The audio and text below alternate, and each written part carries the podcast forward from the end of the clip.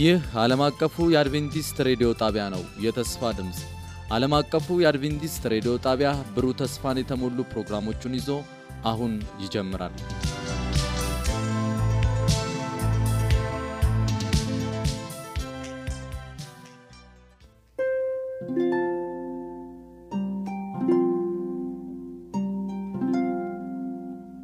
እንደምን ሰነበታችሁ ውድ አድማጮቻችን። በእውነት ዓመቱን ሙሉ እግዚአብሔር ሲያስተምረን ሲመክረን ቆይቶ አሁን እንግዲህ ዛሬ የምናጠናው የአራተኛውን ሩብ ዓመት የመጨረሻውን ክፍል አስራ ሦስተኛውን ሳምንት ጥናት ይሆናል። ይህም ክርስቶስ በፈተና ውስጥ እንግዲህ ሳምንትም እንዳልነው በፈተና ውስጥ ከክርስቶስ ጋር ነበር ያልነው። አሁን ደግሞ የክርስቶስን ፈተና እስቲ ደግሞ በዚህ ቀን እናጠናለን። ከዚህም ውስጥ ውይይቱ ስንቀጥል ሳለ አብረውኝ የሚቆዩትን ወንድምና እህቴን ላስታውቃችሁ። እህቴ ትህትና፣ ወንድሜ ሙላት እንዲሁም የቴክኒኩን ቁጥጥር ደግሞ አብሮን የሚቆየው ወንድማችን ኢራና ይሆናል። እኔም በውይይቱ መካከል አብሬያችሁ የምቆየው ወንድማችሁ ሙሉነ ሲሆን ውይይታችንን እግዚአብሔር እንዲባርከው ከእህታችን ትህትና ጋር ጸሎት እናድርግ። ጸልይ። በሰማይ ያለ የምትወደን ቅዱስ አባታችን እናመሰግንሃለን ስለሰጠህን ሌላ እድል ጌታ ሆይ ካንተ የምንማርበት ስላንተ የምናቅበት ከአንተ ጋር የምንቀራረብበት ሌላ እድል ስላመቻቸህልን ተመስገን። አሁንም ቃልን ስንከፍት ሳለ አንተ እያንዳንዳችን አይምሮ ከፍተህ እንድናቅህ ወደ አንተም እንድንጠጋ ምክንያት እንድታደርግልን ለምንሃለን። እኛም ብቻ ሳይሆን የሚያዳምጡን ሁሉ እንድትባርክ እንጠይቀሃለን። ስለሰማህን ተመስገን። በሁሉ ነገር አንተ ብቻ ክበር፣ በክርስቶስ ስም ብለህ አሜን። እንግዲህ ውድ አድማጮቻችን የዛሬውን ጥናት ስንጀምር የመግቢያ ጥቅሳችን የሚሆነው ማቴዎስ 27 46 ነው። እንደዚህ ይላል፣ በዘጠነኛውም ሰዓት ክርስቶስ በታላቅ ድምፅ ኤሎሄ ኤሎሄ ለማ ሰብቅተኒ ብሎ ጮኸ። ይህም ማለት አባቴ አባቴ ለምን ተውከኝ ማለት ነው።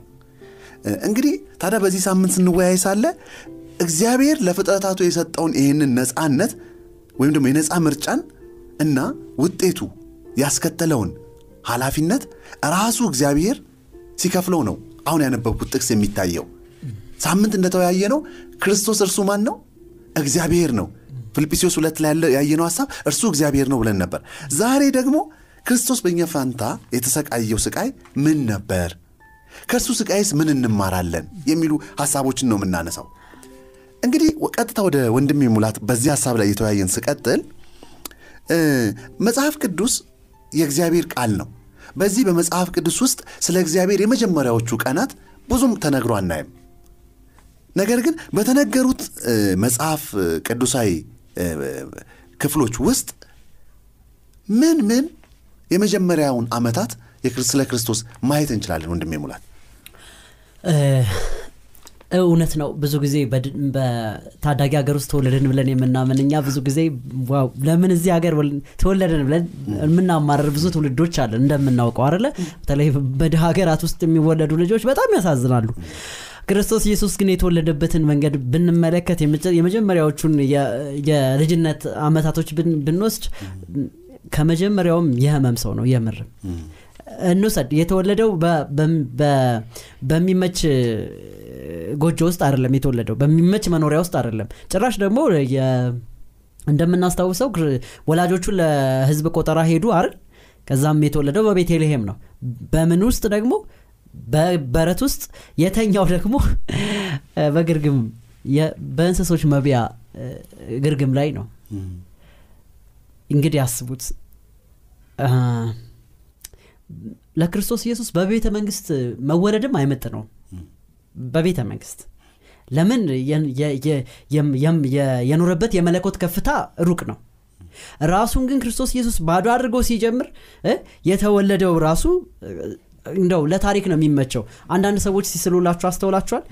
አንዳንድ ነገሮች ደስ የሚሉት ፊልም ላይ ብቻ ነው። አይደል ምክንያቱም የታሪኩ አወቃቀር ምን ስለሚያደርግ? ደስ ስለሚል አይደል? እውነታ ግን ሲሆን ከባድ ነው አይደል?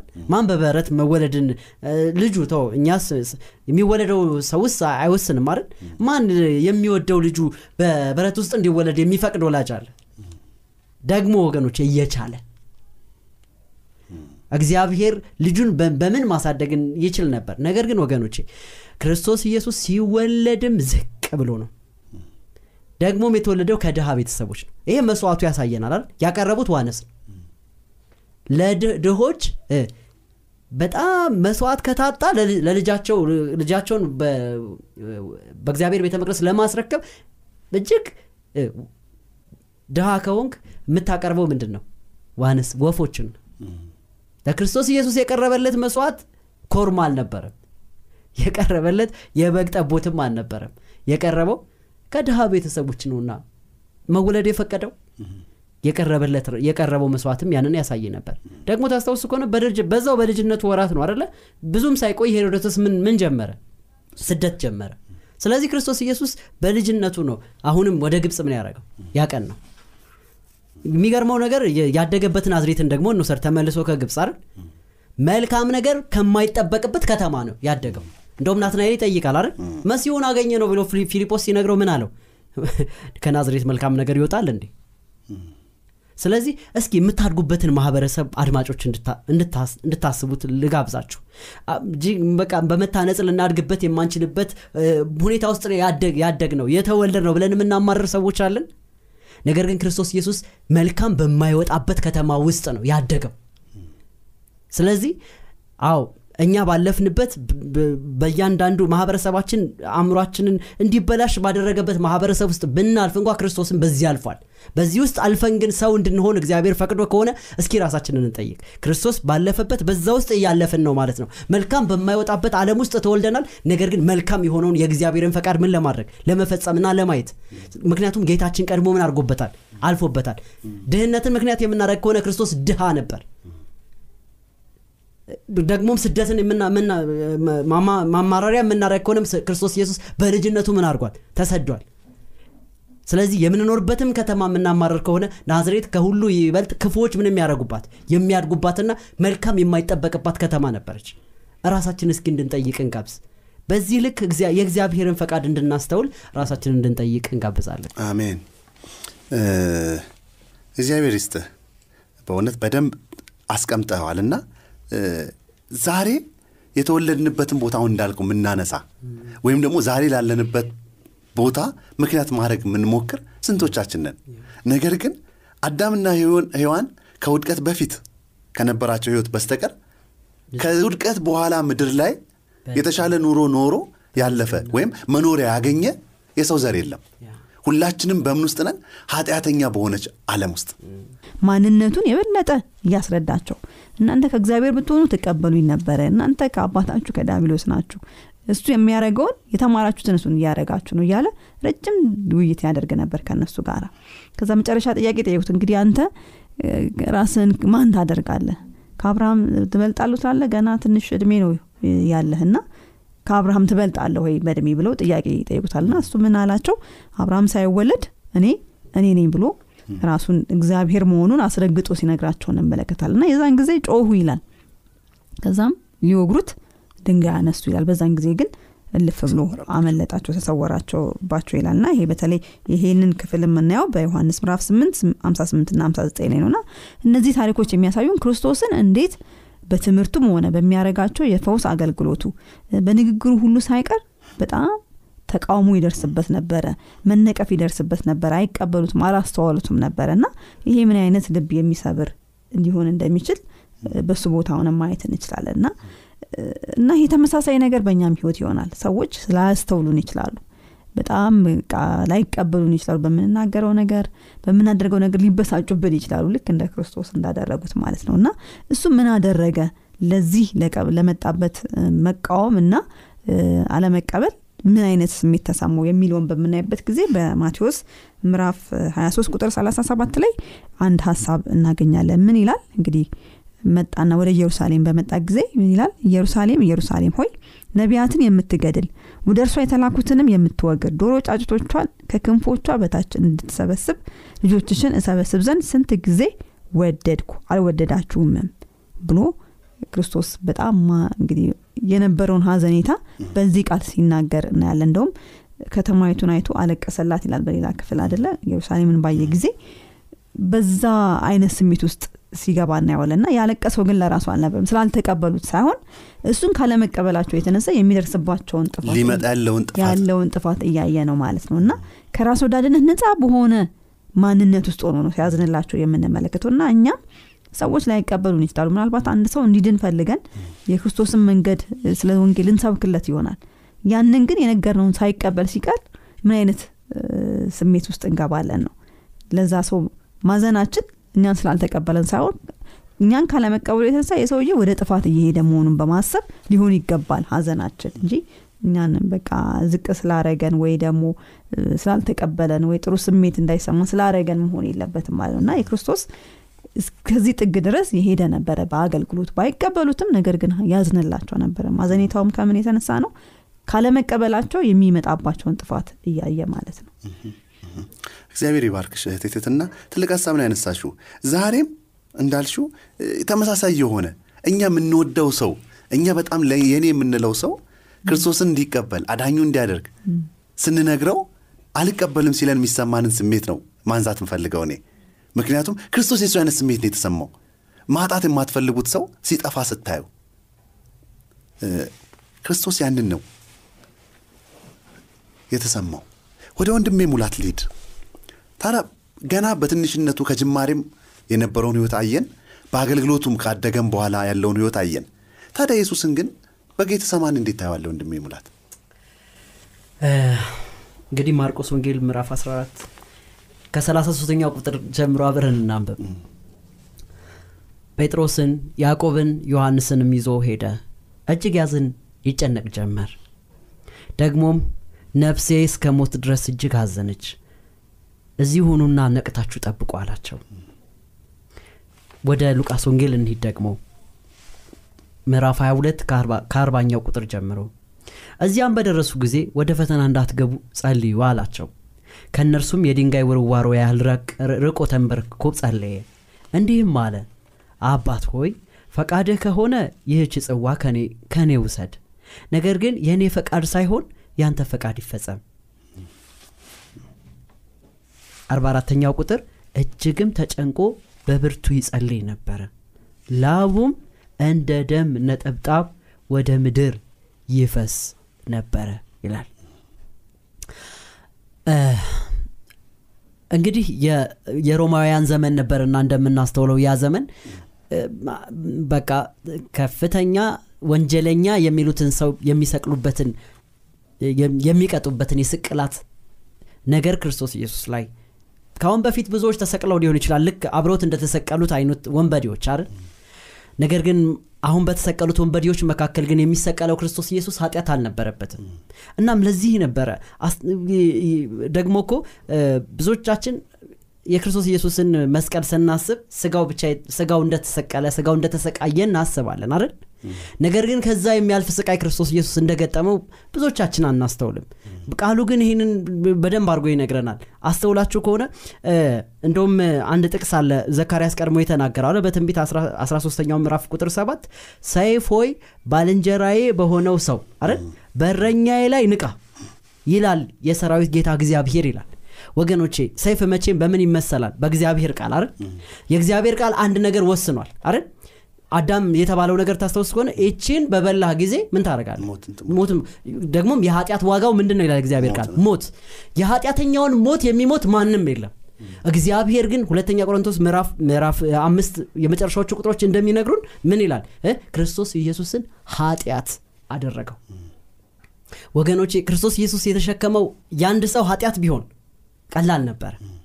ነገር ግን ከአዳም ጀምሮ እስከ መጨረሻው እስከሚወለደው በዚህ ምድር ላይ ይህች ምድር የምታልፈው ምድር እስከሚወለደው በዚህ ምድር እስከሚወለደው አንድ የሰው ዘር ድረስ ክርስቶስ ኢየሱስ ስንት ነን? አሁን እንኳ በህይወት እንኳ በህይወት እንኳ አለ- የሚባል በምድር ላይ ስንት ቢሊዮን ደርሰናል አይደል? ወደ ስምንት ተጠግተናል አይደል? ነገር ግን እስከ ዛሬ የተወለዱትን ጨምሮ የእያንዳንዱን ሰው ደግሞ እያንዳንዱን ኃጢአት ጨምሮ ክርስቶስ ኢየሱስ ተሸከመው ያኔ ከአባቱ ጋር ለዘላለም እንደሚለያይ ተሰማው እስኪ ራሳችንን እንጠይቅ በያለንበት። የሚ- የሚከፋንንና የማንወደውን አንድ ኃጢአት አንድ ኃጢአት ተሰምቶን ስንሰራውና ክርስቲያኖች ሆነን የምንጸጸትበትን መንገድ እስኪ ያስቡት ያን ኃጢአት ምን ያህል እንደምትጠሉት አስቡት። ያንን አንድ ኃጢአት አይደለም ክርስቶስ ኢየሱስ የተሸከመው እጅግ የበዛውን የሰው ልጅ አመፀኝነታቸውን እንኳ በማያስተውሉት የተሰራውን በደል ማን ተሸክሟል?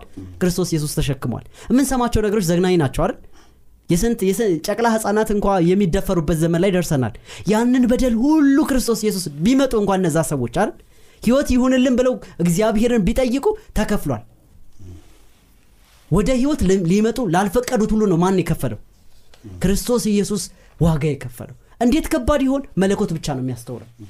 እንዴት ነበር የጌቴ ሰማኒ ስቃዩ? ማን ብቻ ነው የሚያስተውለው? እግዚአብሔር አብ እግዚአብሔር ወልድና እግዚአብሔር መንፈስ ቅዱስ። እግዚአብሔር ወልድ አልፎበት አይደል? እግዚአብሔር መንፈስ ቅዱስና እግዚአብሔር አብ ደግሞ መለኮት ጥልቁን ምንም ስለሚያደርገው ስለሚረዳ። እና ወገኖች የምታዳምጡላችሁ ክርስቶስ ኢየሱስ እናንተ ልትሰቃዩት የሚገባውን በኃጢአት ምክንያት የሚመጣውን ውጤት ሁሉ ተሸከመ እናም የደም ላብ አላበው። ይህ ያ የለበሰው ስጋ? የስ- ያ አእምሮ እንኳ ሊቋቋመው አስቦና ተሸክሞ ሊቋቋመው ከሚችለው በላይ ስለሆነ የደም ስሮቹ ምን አረጉ ፈነዱ። ስለዚህ ፈሰሱ አይደል? እንደ ላብ ሆነው። ስለዚህ ወገኖቼ ራሳችን እስኪ እንጠይቅ። የተከፈለልን ነገር ይገባን ይሆን? ክርስቶስ ኢየሱስ ያለፈው እኮ ለማንም አይደለም። በዛ ጭንቅ ውስጥ ያለፈው ለሰብአዊ ፍጡር ሁሉ ነው። ክርስቶስ ኢየሱስ እዛ ጋ እኮ ማቆም ይችል ነበር አይደል? ግን በአንዳች መለኮታዊነቱን ምን አልተጠቀም አልተጠቀምም ሁሉን ለማን ሰጠ? ለአባቱ። የመጣሁት ለዚች ሰዓት ነው አላ መጨረሻ ላይ እንደው ስለዚህ ራሱን አሳልፎ ለሞት ሰጠ። ያን ጭንቅ ክርስቶስ ኢየሱስ የተጨነቀው እኛ ምን እንድንወጣ ነው? ነፃ እንድንወጣ ነው። የኃጢአት ዋጋው ሞት ነው ይላል ሮሚ ምዕራፍ ስድስት የእግዚአብሔር ስጦታ ግን በክርስቶስ ኢየሱስ የዘላለም ህይወት ነው ለተቀበሉትና የክርስቶስ ኢየሱስን ስቃይ የጌቴሰማኒውን ስቃይ ማሰብ እና መረዳት ጥልቅ ነው። አንድ ቀን ደግሞ በሰማይ ስንሄድ ያንን እንማረዋለን። እግዚአብሔር ይርዳን። አሜን። እግዚአብሔር ይስጥ ይባርክህ በጣም ጥሩ ጥሩ ሀሳቦችን አንስተናል። እንግዲህ ዛሬ ሳይፍ ሆይ እረኛውን ላይ ንቃ የሚለውን ሀሳብ ያየ ነው ለምን ስንል ቅድም ስንገባ ያነሳ ነው ኃጢአት መነሻው የት ነው? የኃጢአት ሁኔታ የት ነው? ለሚሉ ጥያቄዎች መልስ ስንሰጥ ነፃ ምርጫ ነው ብለናል። ያ ነፃ ምርጫውን ደግሞ የሰጠው ማን ነው እግዚአብሔር የሆነው ኢየሱስ ነው ብለናል። እግዚአብሔር መዋሸት አይችልም። መቼ ነው ደግሞ ተስፋውን የሰጠው? ከዛ ዓለም ገና ሳንፈጠር። ስለዚህ ምንድን ነው? እግዚአብሔር አዳምና ሔዋንን ወይም ደግሞ መላእክትን ሲፈጥር ይህ ነገር እንደሚከሰት ያውቃል። ነገር ግን ምን ይወስዳል? ኃላፊነቱን ግን ይወስዳል። ሲወስድም አየን እኮ አይደል? ምን ይላል? ሉቃስ 22 44 ላይ ይላል። በፍርሃትም ሲጣጣር አጽንቶ ይጸልይ ነበር። ወዙም ቅድም ያነሳው ወዙም በምድር ላይ እንደ ደም እንደሚወርድ እንደ ደም ነበር ይላል። ምንድነው? ይሄ ሁሉ የተጨነቀው እንደውም እዛ ላይ ቅድም ምናልባት ሳናንባ ያለፍ ነው ስጋ ደካማ ነው መንፈስ ግን ብርቱ ነው። ምንድነው ማንሳት የፈለግነው ዛሬ? ኢየሱስ በጌተሰማኔ የሚለው ሀሳባችን ኢየሱስ ተሰቃይቷል። ስቃዩን ደግሞ ሙላት እንዳለው የአንድ ሰብአዊ ሰው የሚያየውን መከራን ያየው። መለኮትን አልተጠቀምም። ምናልባትም የከፋ የሚሆነው ምንድን ነው እኛ ዛሬ ስንሰቃይ ስንቸገር በእኛና በእግዚአብሔር መካከል አማላጅ አለን። በክርስቶስ መከራ ውስጥ ግን አማላጅ አልነበረም። አባቱ ጸጥ አለ። ጸጥ አለ። ቀጥታ ወደ ትህትና ልምጣ። ምክንያቱም በጌተሰማኒ በክርስቶስ ላይ እየሆነ ባለው ነገር ላይ ትኩረት እንድናደረግ ስለፈለግኩ ነው ዛሬ ሰፊ እንትን ያልኩትና የዓለም ሁሉ ኃጢአት በሱ ላይ ወድቋል። ታዲያ ቅድም እየደጋገምን ነበር ቲቲ። ምንድን ነው ይሄ የተሰቀለው እኮ እግዚአብሔር ነው። ቅድም ኢየሱስ እግዚአብሔር ነው እያልን ነው አይደል ታዲያ ይሄ ኢየሱስ እግዚአብሔር መሆኑን በአሟሟቱ ላይ ምን መረጃዎች አሉን? በጣም ብዙ ማስረጃዎች አሉ። አሁን ቅድም እንዳነሳ ነው የክርስቶስ መስዋዕትነት ያው የሞተው የመስቀል ሞት ነው አደለ የመስቀል ሞት ደግሞ በጣም በቃ እንኳን ምንም ኃጢአት ለሌለበት ለክርስቶስ አይደለም። መጨረሻ ወንበዴ ለምንለው ሰው እንኳን አሰቃቂ የሆነ ሞት ነው በተለይ ለክርስቶስ ደግሞ የተለየ ብዙ ነገሮችን አድርገውት ነበረ። የምታስታውሱ ከሆነ መጽሐፍ ቅዱስ ላይ እንደሚናገረው መተውት ነበረ። በሚስማር እጁና እግሩ ተቸንክሯል። እንደገናም ጎኑን አቁስለውታል። ይህ ሁሉ ነገር በምናይበት ጊዜ በጣም የለበሰው ስጋ የሰብአዊ ዘር ስጋ ስለሆነ በጣም ህመም ኃይለኛ ህመም ውስጥ እንደሚከተው በጣም ግልጽ ነው። ነገር ግን የክርስቶስ ዋናው የተቀበለው መከራ ከዚህ ባሻገር ነው ወይም ያለፈበት ያለው ነገር ከዚህ በጣም የላቀ ነገር ነው። ለዚህ በጣም ማስረጃ የሚሆኑን አንደኛ በማቴዎስ 27 45 ላይ ምን ሆነ ይላል? ክርስቶስ በተሰቀለ ጊዜ ጨለማ ሆነ ይላል። ሄደን ብናነበው ደስ ይለኛል። ማቴዎስ 27 45 ላይ ምን ይላል? ቁጥር 45 ከስድስት ሰዓት ጀምሮ እስከ ዘጠኝ ሰዓት ድረስ በምድር ሁሉ ላይ ጨለማ ሆነ ይላል። ክርስቶስ እንግዲህ ሁሉ ነገር በሱ ሆነ ይላል አደለ ቆላሲያስ ላይ ሄደን ስናነብ አለም በሙሉ በሱ እንደተፈጠረ መጽሐፍ ቅዱስ ያስተምረናል። ይሄ ፍጥረት አምላኳ እንግዲህ ፈጣሪዋ በመስቀል ላይ ሆኖ ከሞት ጋር ግብግብ ሲፈጥር ማየት አቅቷታል። ፀሐይም ብርሃኗን መስጠት አልቻለችም። ስለዚህ ምድር በሙሉ በጨለማ ውስጥ ሲዋጥ እንመለከታለን። እና እየሞተ ያለው አንድ ተራ ሰው ወይም ደግሞ አንድ እንግዲህ ምንም ኢኖሰንት የሆነ ምንም ጥፋት ያልተገኘበት አንድ ዝም ብሎ ሰው ሳይሆን አምላክ የሆነው ራሱ ክርስቶስ ወይም የሁሉ ነገር ፈጣሪ የሆነው አምላክ ራሱ ነው ህይወቱን እዛ በመስቀል ላይ እየሰጠ ያለው ማለት ነው። እና ፍጥረት ይህንም ማቋቋም አልቻለችም። ስለዚህ ፀሐይን ብርሃን መስጠት አልቻለችም። ብዙ ነገሮች ሲገለባበጡ እንመለከታለን። ቀጥሎ ደግሞ በሌላ መልኩ ደግሞ የምናየው ማቴዎስ 27 51 እና 52 ላይ ደግሞ ትልቁ እንግዲህ የእስራኤል ህዝቦች የሚመኩበት ተስፋ የሚያደርጉት የቤተ መቅደስ አገልግሎት እንደነበረ ሳይቀጥል እናያለን። ምን ይላል? ቁጥር 51 እና 52 ላይ እነሆም የቤተ መቅደስ መጋረጃ ከላይ እስከታች ከሁለት ተቀደደ። ምድርም ተናወጠች አለቶችም ተሰነጠቁ መቃብሮችም ተከፈቱ ተኝተውም ከነበሩት ከቅዱሳን ብዙ ሰዎች ተነሱ ይላልና ለማን ሰው ነው ማን ሲሞት ነው እንደዚህ ሊሆን የሚችለው? አንድ ተራ ሰው ቢሞት እነዚህ ሁሉ ነገሮች ሊከሰቱ ይችላሉ? አይችሉም። ይሄ የእግዚአብሔር የራሱ ማንነቱን ክርስቶስ ትክክል እግዚአብሔር ስለመሆኑ የሚያመላክትልን በጣም ትልቅ ነገር ነው። ህይወቱን በሰጠ ጊዜ ምድር አልቻለችም ተናወጠች አደለ እንግዲህ ቤተ መቅደስ የነበረውም የአገልግሎት በሙሉ መጋረጃው ሲቀደድ እንመለከታለን። ይህንኑ ሀሳብ በማርቆስ 1538 ላይ መጋረጃው እንደተገለጠ ቤተ መቅደሱ ውስጡ እንደታየ እናያለን። እና ይህ ሁሉ ነገር የሚያሳየ ምንድነው? በክርስቶስ መስዋዕትነት ያለፈ ነገር መሆኑን ነው የምናየው። ከአካላዊ መጎሳቆሉ ወይም ደግሞ ህመሙ በላይ በሰማይና በምድር መካከል አስታራቂ ሆኖ የመጣው ራሱ እግዚአብሔር ስለመሆኑ የሚገልጽልን ብዙ ማስረጃዎችን የሚሰጡን ክስተቶች ተከስተዋል ማለት ነው። እና እና ትልቁ ነገር ምንድን ነው ማንኛውም ነገር ችግር በሚገጥመን ጊዜ ተስፋ ልናደርገው የሚገባን ወይም ልንጽናናበት የሚገባን ትልቁ ነገር ምንድን ነው ስለኛ ሆኖ በመስቀል ላይ ይህን ሁሉ መስዋዕትነት የከፈለ አምላካችን እንደሆነ እንድናስታውስ ነው ይሄ ትልቁ ነገር ማለት ነው። እግዚአብሔር ራሱ ፈጥሮን ዝም ብሎ የተሆነ አምላክ ሳይሆን ለህመማችን ለደከምንበት ለማንኛውም ነገራችን መወጣጫ የሆነን ዘንድ ራሱን በመሰዋት ከሁሉ ነገር አድኖናል ማለት ነው።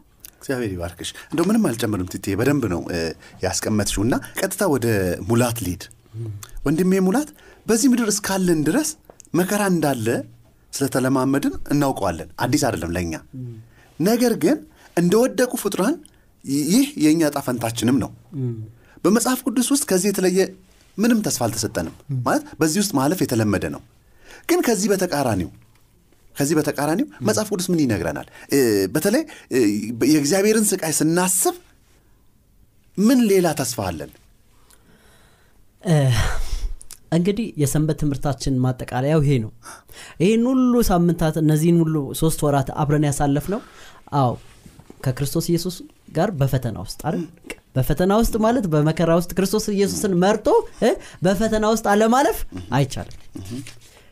ክርስትና ምን አለው? ስደት አለው። ክርስትና መሰራት አለው። ክርስትና መንጠር አለው። ምኑ እስኪታይ ድረስ? አንጣሪው እስኪታይ ድረስ። አይደል? በወርቅ በወርቅ አንጣሪው የወርቅ አንጣሪው ፊት አይደል? የወርቁ የሚነጥረው ወርቅ ህይወት ላይ ምን እስኪያደረግ ድረስ?